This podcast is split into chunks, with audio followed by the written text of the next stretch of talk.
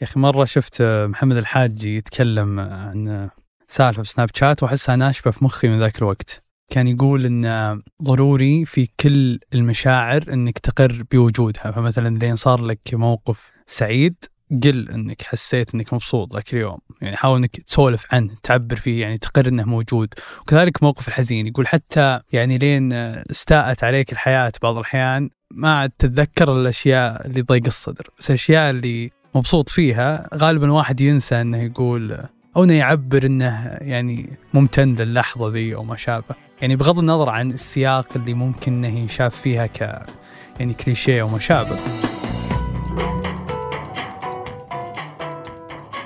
هذا بودكاست الفجر من ثمانية. بودكاست فجر كل يوم نسرد لكم في سياق الأخبار اللي تهمكم. معكم أنا تركي القحطاني. وأنا فارس فرزان خبرنا اليوم عن تحقيق وزارة العدل الأمريكية في احتفاظ بايدن بوثائق سرية بطريقة غير قانونية.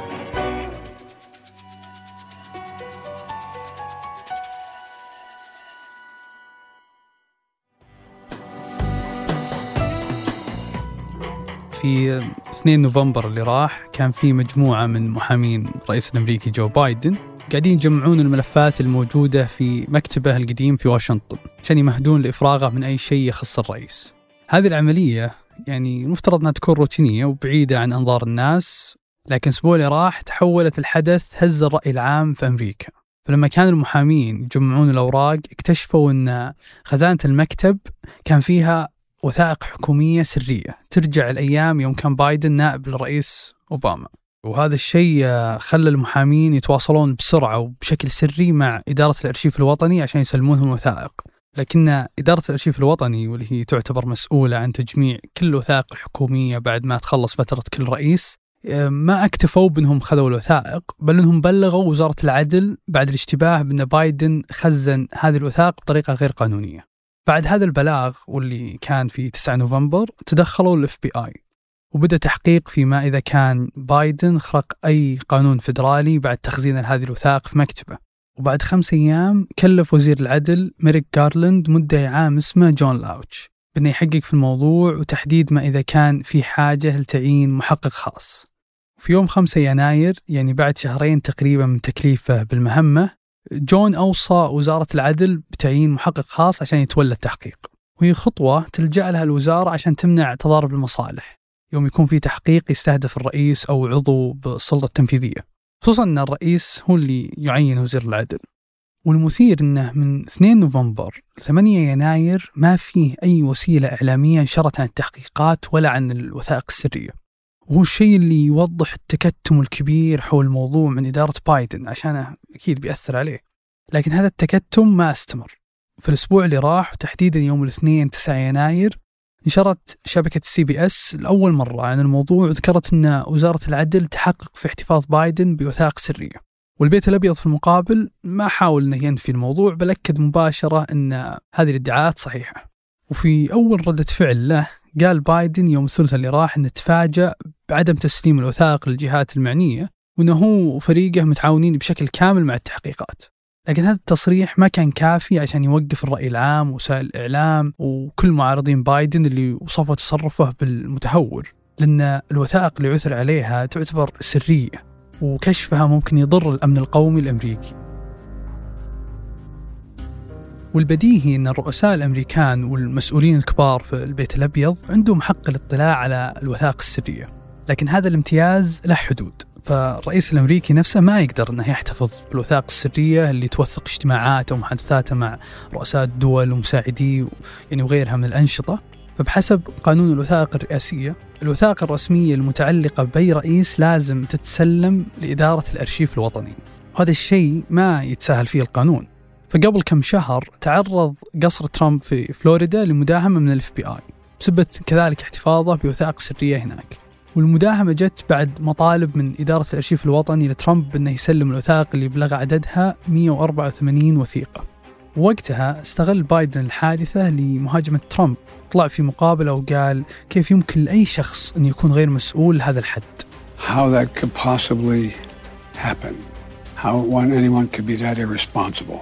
لكن اللي ما حسب له بايدن حساب أنه بيواجه تحقيق مماثل للتحقيق اللي تعرض له ترامب فوزارة العدل الأسبوع اللي راح عينت روبرت هور كمحقق خاص في قضية احتفاظ بايدن بوثائق سرية في مكتبه في مركز أبحاث تابع له في واشنطن وفي بيته في ولاية دلوير والمثير أن واحدة من هذه الوثائق اعثروا عليها في جراج البيت هو الشيء اللي شكك في كلام بايدن بأن كل الوثائق كانت مخزنة في مكان آمن People, and by the way, my Corvette's in a locked garage.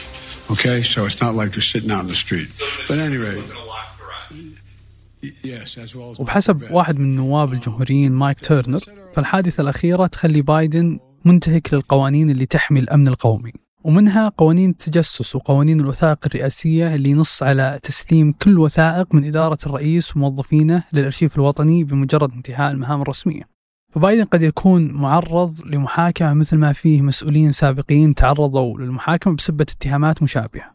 منهم الجنرال ديفيد بيتريوس مدير وكالة المخابرات المركزية الأمريكية في وقت أوباما اللي لقوا عنده وثائق سرية ما كان مصرح أنه يحتفظ فيها وبناء عليه تمت محاكمته وإدانته بس وصول قضية بايدن للمحاكمة بيعتمد على كم ونوع الوثائق اللي يحقق فيها المدعي العام.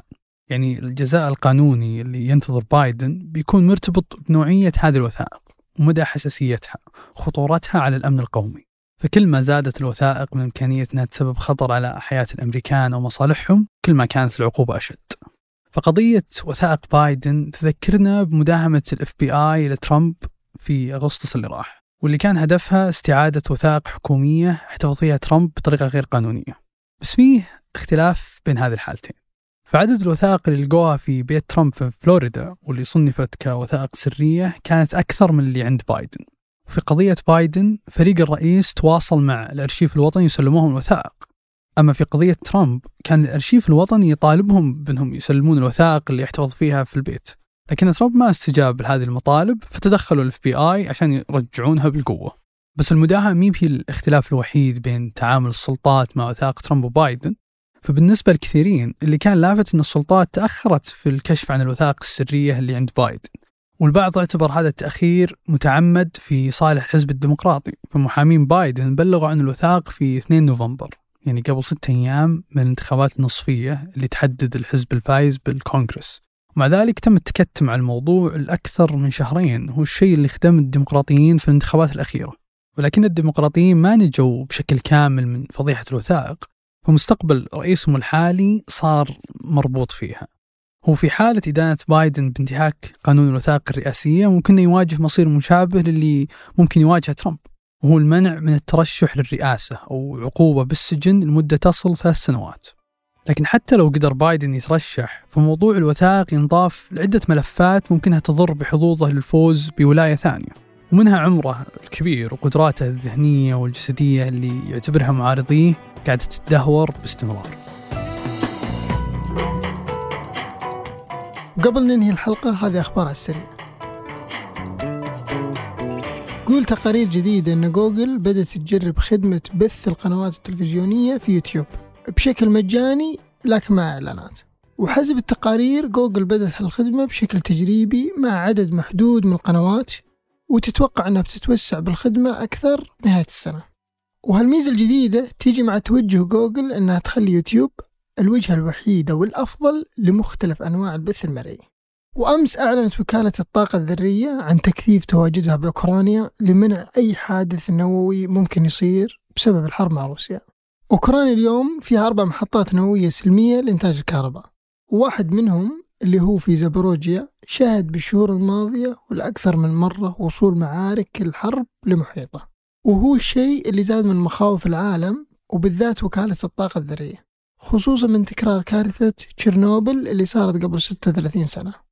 وفي وسط أزمة الطاقة اللي تعيشها أوروبا هالشتاء أعلنت ألمانيا عن إجبار مراكز البيانات اللي فيها إنها لازم تستغل الحرارة اللي تنتجها الأجهزة فيها بتدفية البيوت حولها.